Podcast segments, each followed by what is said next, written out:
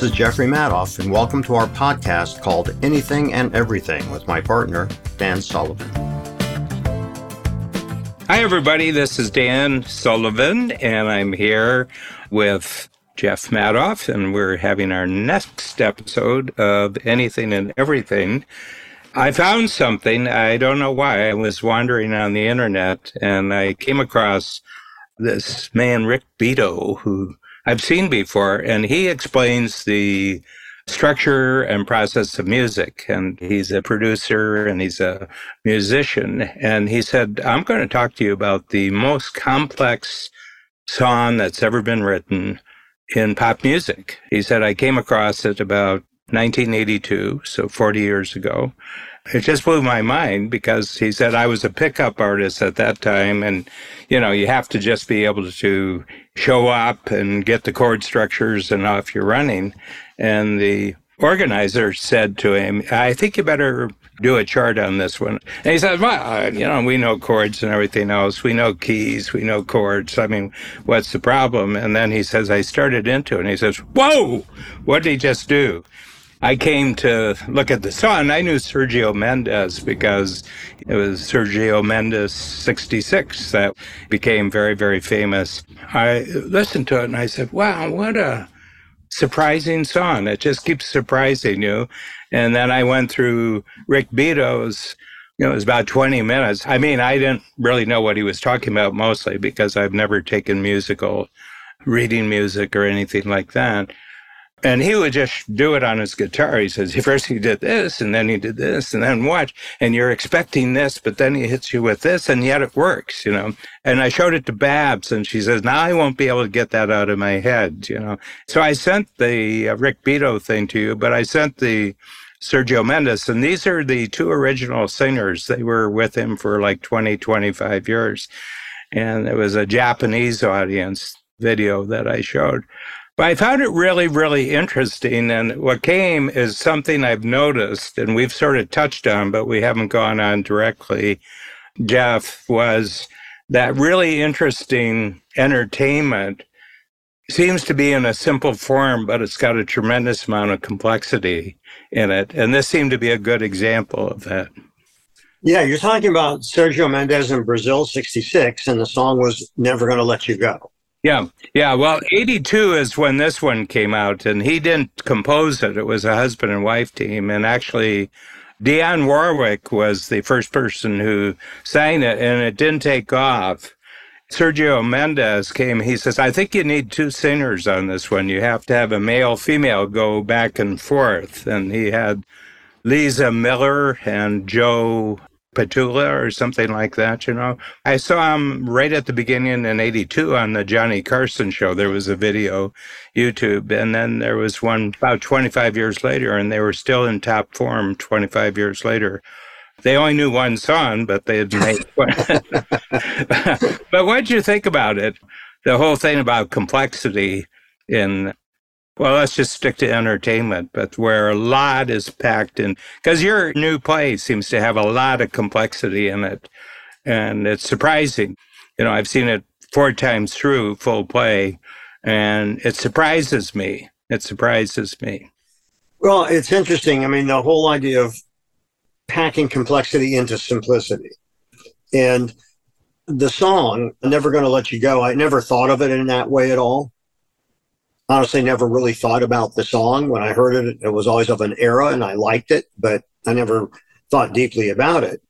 But then when you brought up the idea, these as examples of the complexity into simplicity, I think in so many things, and certainly in entertainment, but in so many things, that simplicity is what the audience should see.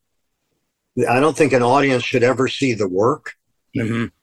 I was invited, this is back in like 1990 or something, to a special screening of Nureyev and Margot Fonteyn. Mm-hmm. This film had not been seen for something like 25 years or something like that. And Halston, who was a good friend of Nureyev, yeah. held a special screening of this footage that they found in an archive. And sitting in the audience and watching both of them. But Nureyev starts doing these jetés, which are these amazing jumps that men aren't supposed to be able to do. That no human is supposed to be able to do. That's right. And you see him, and he does like, I don't know, 15 in a row, circling her. And first thing you look at it, it's, you know, it's beautiful. Then you realize he's doing a split in midair and he's lifted himself about seven feet off the ground, then hits and goes back up again.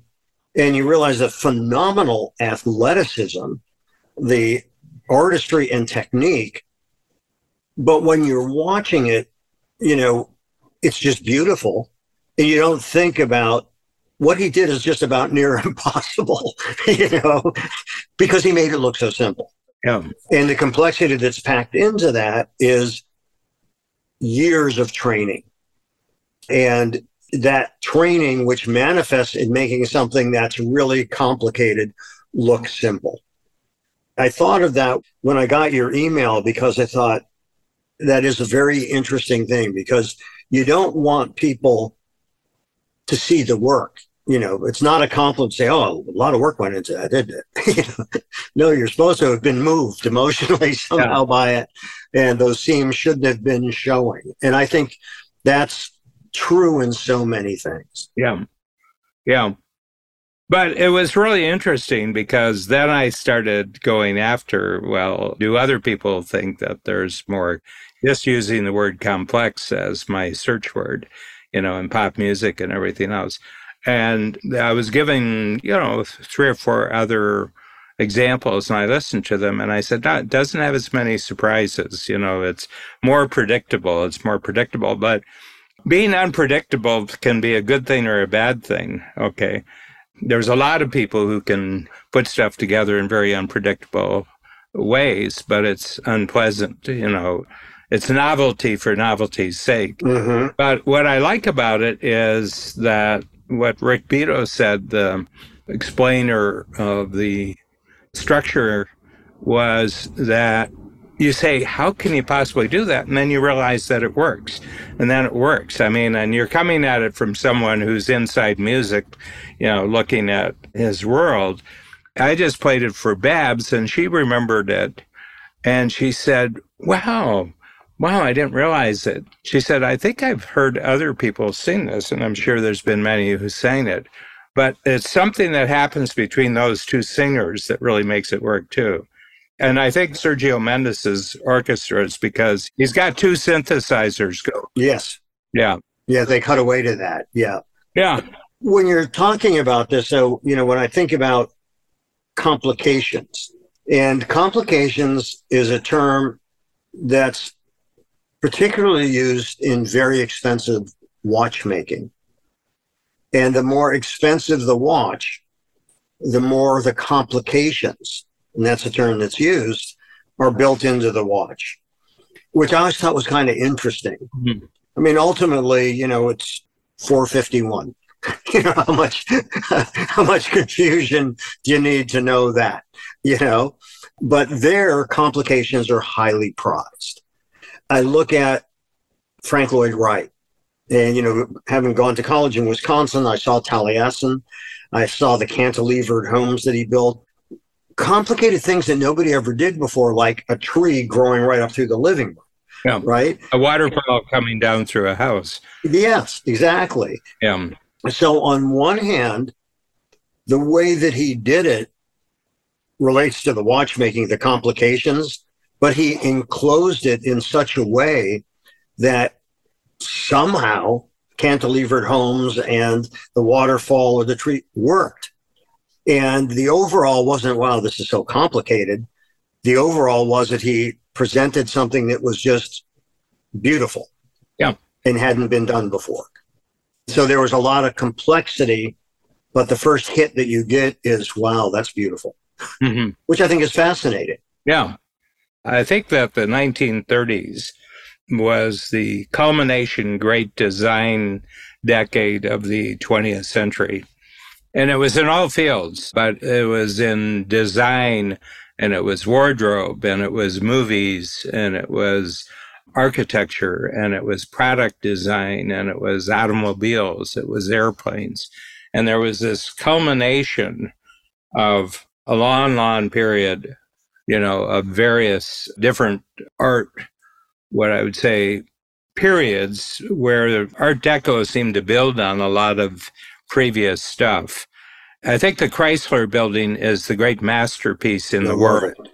Love that building. The greatest. And it's both outside and inside. I mean, outside, if I'm in a New York hotel and I've got some choice of floors, I say I want to be on the first floor and I want to be on the side where I can see the Chrysler building in daylight and I want to see it at nighttime when it's all lit up. But if you go into the inside, the murals and the elevators and the details and that there's an enormous amount of complexity packed into what seems no. like a fairly simple design. The other thing is sometimes when we're in New York, I want Margaret and you and Babs and me to go, and it's an abandoned subway station, and it's the City Hall subway station down near City Hall. It's down near the Brooklyn Bridge. And they have tours through it because it's so spectacular. But it didn't make any sense, you know, from a traffic standpoint, or they abandoned it. But it's not run down, it's maintained because they get so many tours going through that. And you go in there and you say, wow, this is just an amazing thing. And they're not even using it, you know. In the launch of the New York subway system, the very wealthy people were very dressed up to ride the subway. Whole different kind of experience, which is amazing when you think about it because you think of it as a real kind of populist transit system.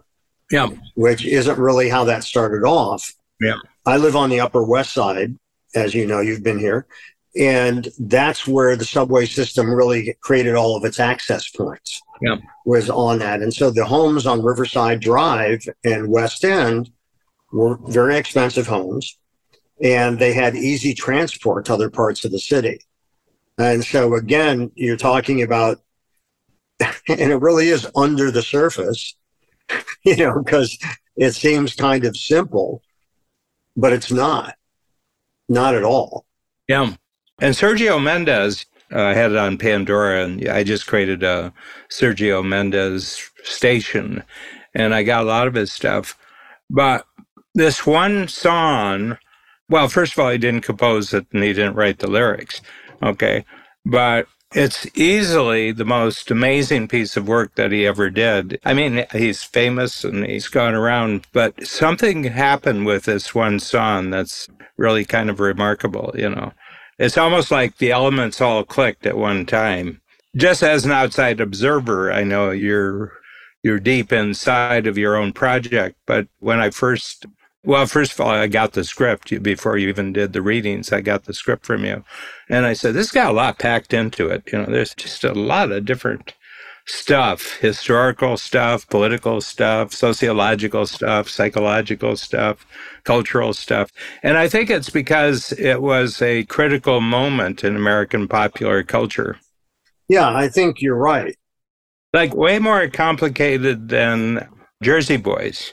I mean, there's been other, you know, Motown was interesting, but I found the second half, you know, I was about 10, 15 minutes in the second half. And I said, Oh, you should have stayed in Detroit. you know, because he's got this split off, you know, that they became this amazing Detroit based thing. And then he went to Hollywood. And it was a Detroit thing, and Detroit doesn't play well in Hollywood. well, Motown was a real smoothing out of some actually music I really loved, which is very edgy R&B.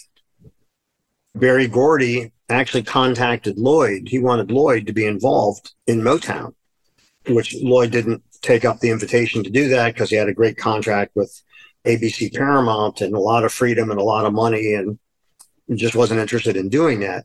But Berry had the insight into, you know, if we make this music not quite so rough, it's going to, you know, appeal to everybody and cross over in a big way, which it did, which Lloyd had done 20 years earlier in terms of, you know, crossing over like that. Mm-hmm. But all of the different aspects of the play that you spoke about, the politics, the the geopolitics, because the Korean War was on. Right, right, and the civil rights aspects and so on. Yeah. But what was interesting about it is that you know Jersey Boys, which is wonderful entertainment, yeah. was about the music of the Four Seasons. Lloyd's play, Personality, is about the music and the times. And there's a big difference because when I wrote this, it was important to me to write a compelling book, which is what a script is called in theater. And so I did not indicate where any of the music went at first. I wanted to tell a meaningful story, which I hope I did and honor Lloyd through the truth telling. Lloyd had a saying, the truth needs no defense. And I love that. I love that saying. And but it does need bodyguards. yes, that's true too. Unfortunately. and so the thing is with Lloyd's play, I wanted to make sure that there was a story that had significant substance to it and said something. Well, that's it. And you know, we went to see the yeah, their husband and wife team and he was a mean guy. Tina I can Tina Turner. Tina, but it was a series of segues between her songs. It had no script to it whatsoever. You know, it was a woe is me, you know, and where's Ike today because I'm getting back at him. You know, mm-hmm. this is two hours of getting back. It was Tina's revenge tour. I mean, the singer, she was superb. You know, the staging is always good and everything else, but it was predictable. If you got 15, 20 minutes into it, you kind of knew what it was going to be like after two hours. Mm-hmm. You know, the same thing. Yours is shocking because, first of all, the 50s and the 60s packed together had an amazing amount of history in them. yeah. Gear shifts. I mean, real amazing gear shifts. You know, you had three major assassinations in the 60s. You know, everybody was living under the threat of the nuclear attack in the 50s. So I was just saying that it's not that you intentionally try to create complexity, but if you have a 360 degree feel for what's going on in the world, then you can bring a lot of different elements in that are very congruent because those things were all happening at the same time. And those elements that you're saying to me is what provides something that I think is so missing in so many situations, and that is context. The context of the times that Lloyd's career launched, his childhood, what he grew up with, then his career and how that launched, and his whole path, placing it in the context of the times gives it meaning. And that, on one hand, if you're aware of history at all, the complexity that you're talking about you know, I try to put myself in the position of a black kid who's making $26.28 digging trenches for septic tanks, a job that he hated, but it helped his father. And upon release of Lawdy Miss Clawdy, within two or three months, he's making $8,000 a week. And, you know, the fact that he didn't lose his marbles is amazing in and of itself. That Lloyd was sufficiently grounded. Yeah. And, you know, his parents stayed together. Mm-hmm. They had 11 kids, but the fame didn't go to his head yeah. in the way it often does. You know, he was an amazing guy. And I think that context informs everything. Yeah when something is devoid of context, you don't know what it means. Mm-hmm. In order to know what something means, you need to understand the context. There's a kind of presentism that's going on. It's informing all commentary now that you're judging something that happened in this case 50 years ago by the current favorite standards of the time and you're going back and doing it. And that, that play doesn't do it at all. It just simply deals with things as they were experienced at the time by everybody. Right. This was a great moment. As your teaser says right up front, it was rock and roll that gave the jet fuel for integration. Mm-hmm. Which takes us to something else, which I think is really simple and really complex. And that is when I'm looking now at commercials on television, you see biracial couples and the husbands mopping the floor with the whatever it is. And there's the same kind of typical dialogue. Well, the man's always going to be an idiot. And, uh, well, actually, in these, it's just like you're supposedly having a window into this couple as opposed to the. Remember, we grew up with sitcoms like Father Knows Best. Yeah. That didn't transition to father being an idiot till later. No. Initially, it was, you know, the father knows best. And, you know, I never knew what Ward Cleaver, Beaver's father, did for a living. All I knew is he wore a suit and left the house. I don't yeah. know what he, do you know what he did for a living? I do not. you know, in Ozzie and Harriet, right? You know, what did Ozzie do? He wore a cardigan and I guess got paid for that. But you know, I don't. I think the honeymooners pretty well established what they were doing for a living. You know? Yes, you're yeah. right. Yeah. But that was like, and the other thing that was interesting at that time is some of the other sitcoms, like Danny Thomas playing a nightclub entertainer, which is what he was. Yeah. You know, it was almost meta.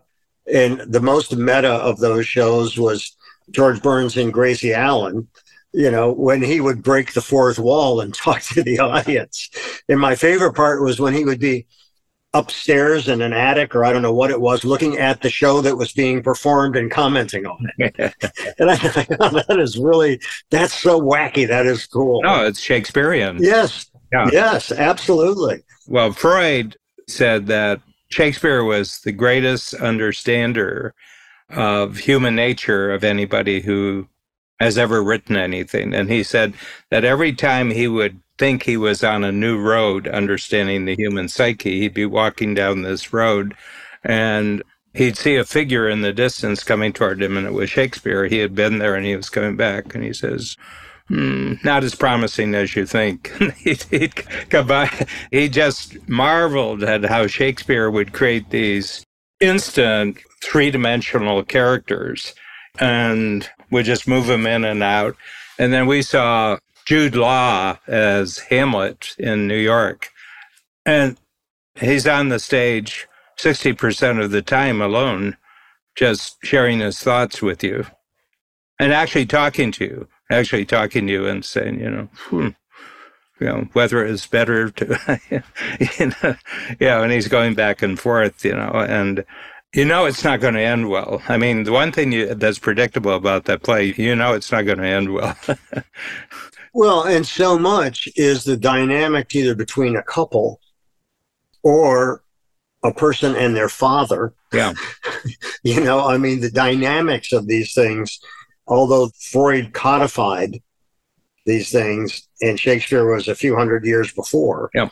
But it's really interesting because you look at the issues that are in Shakespearean drama, and they're quite interesting in how prescient they were about certain aspects of what became even psychotherapy. Yeah.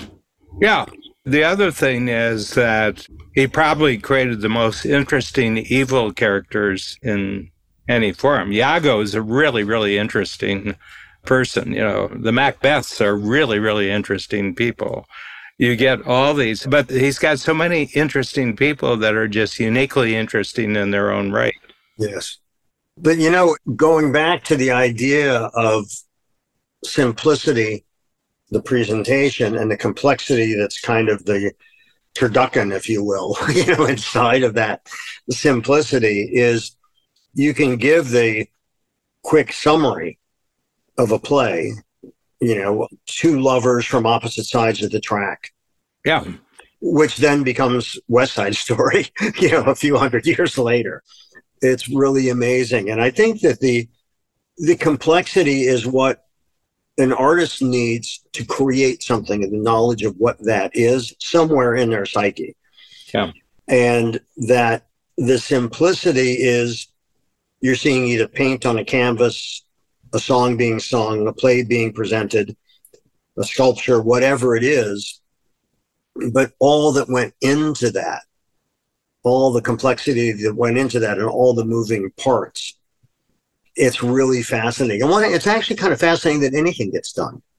you know, because it just it takes so much to get things done. Yeah. The only thing you never get from any of that is who did all the work, you know, who cleaned up, you know, you know, I mean, it was like watching Lord of the Rings, you know, and Game of Thrones who cleaned you know? Did anybody cook? I mean well i actually also used to wonder in movies did anybody ever go to the bathroom? And it wasn't until i saw european films that i realized that sometimes you know that was in there and the guy would be the one bare-assed walking into the bathroom yeah. because it just portrayed real life the way that i kind of recognized it yeah. as, you know. But i was going to ralph lauren's home. There was a celebration honoring 35 years for one of his key people. And Ralph asked me if I would speak. He said, right when we finish dessert, you know, I'd like you to start off speaking. This is about this woman, Buffy Birrittella, who was his right hand person. So that was, you know, 15 minutes away, no warning that I'm going to speak in front of about 200 people or so. And I said, you know, Ralph was kind enough to invite me to this. And as I was coming up the two miles of driveway through the woods and then the beautiful manicured lawn in the mansion I see here, the first thought that went through my mind was, who shovels this driveway when there's snow? who mows the lawn?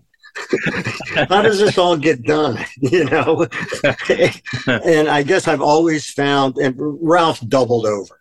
Yeah, it's like an experience we've had, and I've had it in many other places. We went to Newport and all the mansions in Newport. You know, they were either surrounding the park in New York or they were in Newport. And it's the same people. To use the upstairs, downstairs analogy here. The upstairs was always incredibly dated and boring and static and lifeless. But downstairs, where the kitchens were, they were up to date. So where real work happens, it doesn't get old. Where people who don't work and benefit of the work where they live, their surroundings are always really lifeless. Interesting because you can feel the dynamism. I wouldn't mind hanging out down in the kitchen, but you wouldn't want to hang out in the 60 by 80 foot ballroom on the top floor. You know, it's just dead, you know. It's totally impractical and nothing, but the kitchens are neat. So I think actual work, people just putting in the hours to earn their living and to live their life, I think it leaves a more timeless impact than people who are privileged and free of work.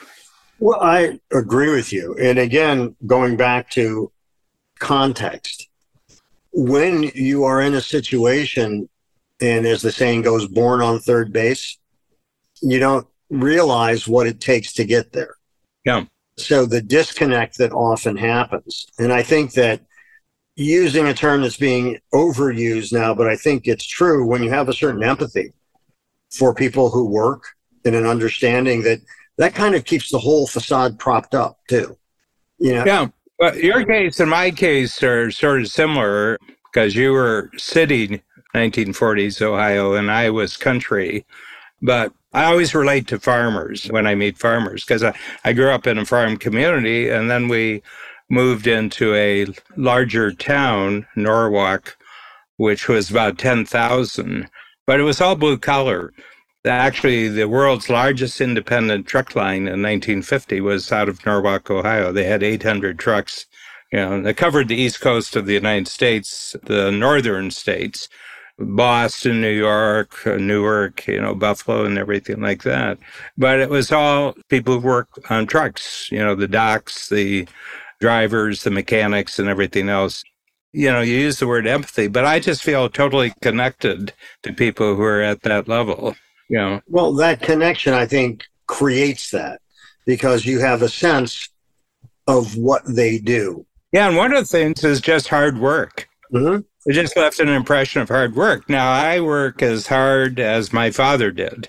Okay. But it's a different kind of work. Right. You know, and you work as hard as your father ever did, and it's a different kind of work. Right. No, that's right. And I guess then, you know, what goes along with that, and there's been some kind of reassessment of that. There certainly was, you know, when COVID was much more present, which is how do you value the work? You know, all of a sudden, people who kept shelves stocked in the grocery stores, people who were frontline medical workers, people who delivered things to your home, all of those things, all of a sudden, there was a value recognition that I don't think necessarily yeah. ever went on before. Yeah.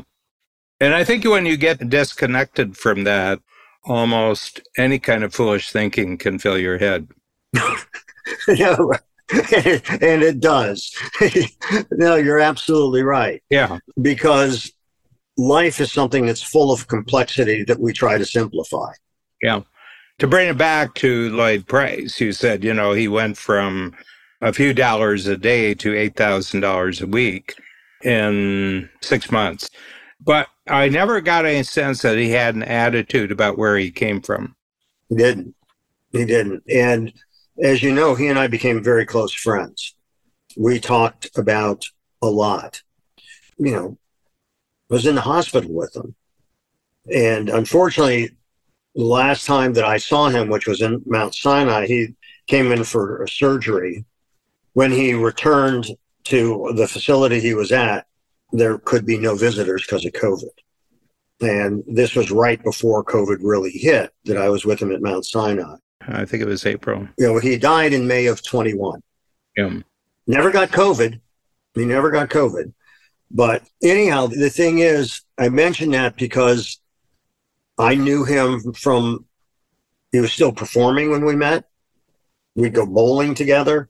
We got to know each other. And I never, ever got an indication that. You ate his Cajun food that he manufactured? I never had the sweet potato cookies. Those were done. Yeah, I was selling those to Walmart, and those were done, unfortunately. But I never did get an indication. He just saw himself as a person. And when he and I met, and when I did the documentary about him, and we talked afterwards, and I said, I want to tell your story. And I wrote the first couple scenes. He loved what I wrote. And I said to him, Lloyd, you need to know, though, that I think your story is bigger than you are. And we need to agree on that at the beginning so we don't run into problems down the road. Yeah. Because I think the story is incredible and I think it's important. And he said to me, Jeff, I've been waiting years for somebody to say that and not blow smoke up my ass. And by the way, I used that conversation we have in the his closing monologue. Oh, no. No, no. Yeah. Yeah. Yeah. It really strikes me that that's always the sign of context that has integrity. And what I mean by that is where the human connects the audience with the story mm-hmm. and doesn't get in the way of the audience connecting with the story. And what I noticed more and more recently that the whole point is that the story is to connect the audience with the entertainer. Mm-hmm. You know, I just see that in all areas business, politics, music, everything. It's about who you are as an individual, and the story is a prop. The story is a prop to connect the public with your story. And I think the reason why it does it is that things are in the realm of expendable fashion these days and not timeless style. Mm-hmm. Well, and the term being fast fashion. Fast fashion, yeah. Well, that raises up a whole other issue. But we also see, though, it's interesting. I just thought of this that yes, there's fast fashion, which tries to get you the trendiest things right at the moment as much as possible so you'll engage and purchase it. And that's kind of what TikTok is, isn't it? It's commoditization, yeah. And actually, I think that Stephen and Mark LaChance, who's the overall person who puts the whole TikTok thing together, I think they pulled off something remarkable with him because I've looked at some of the other ones and they have no impact on me. But Stephen Poulter, they've kind of uh, pulled off something. And I think Mark feels that. He says, We've never done anything like this before, where we had somebody who just has all the credentials in the world and is incredibly articulate and who understands technology and who knows where the center of the context is and can deliver it in 40 seconds and have 150,000 people want to see every episode. He said, I don't think we've ever pulled this before. And I said, Yeah. You know, I watched TikTok just to see what it's like. And I said, You know something? This is why I suspect the worst out of the communist Chinese. you know, this is like the game and the Star Trek. You know, they get everybody to, oh, Data, the android, is the only one who's not susceptible to the game. It's a thing that humans just get preoccupied with. You know, it's a vast intergalactic conspiracy. Anyway, we can talk. I've come to my timing end. Anyway, but going back just the theme, I'll put some consistency here. I'll actually ask you about the subject of the podcast today that things that really stay with you for a long time seem very, very simple, but they have a great deal of complexity in them. I think that's a great note to end it on because I think that you're right. And remember, in order to understand that complexity, you always have to look at context because otherwise, that simplicity is a product of a simple mind. Yeah. Yeah. And that yeah. simplicity that we're talking about is the product of a ton of work. Or somebody who didn't really have a plot but had a lot of money. that too. Yeah. well, once again, Dan, anything and everything, true to the promise. Thanks for joining us today on our show, Anything and Everything. If you enjoyed it, please share it with a friend. For more about me and my work, visit acreativecareer.com and madoffproductions.com. To learn more about Dan and Strategic Coach, visit strategiccoach.com.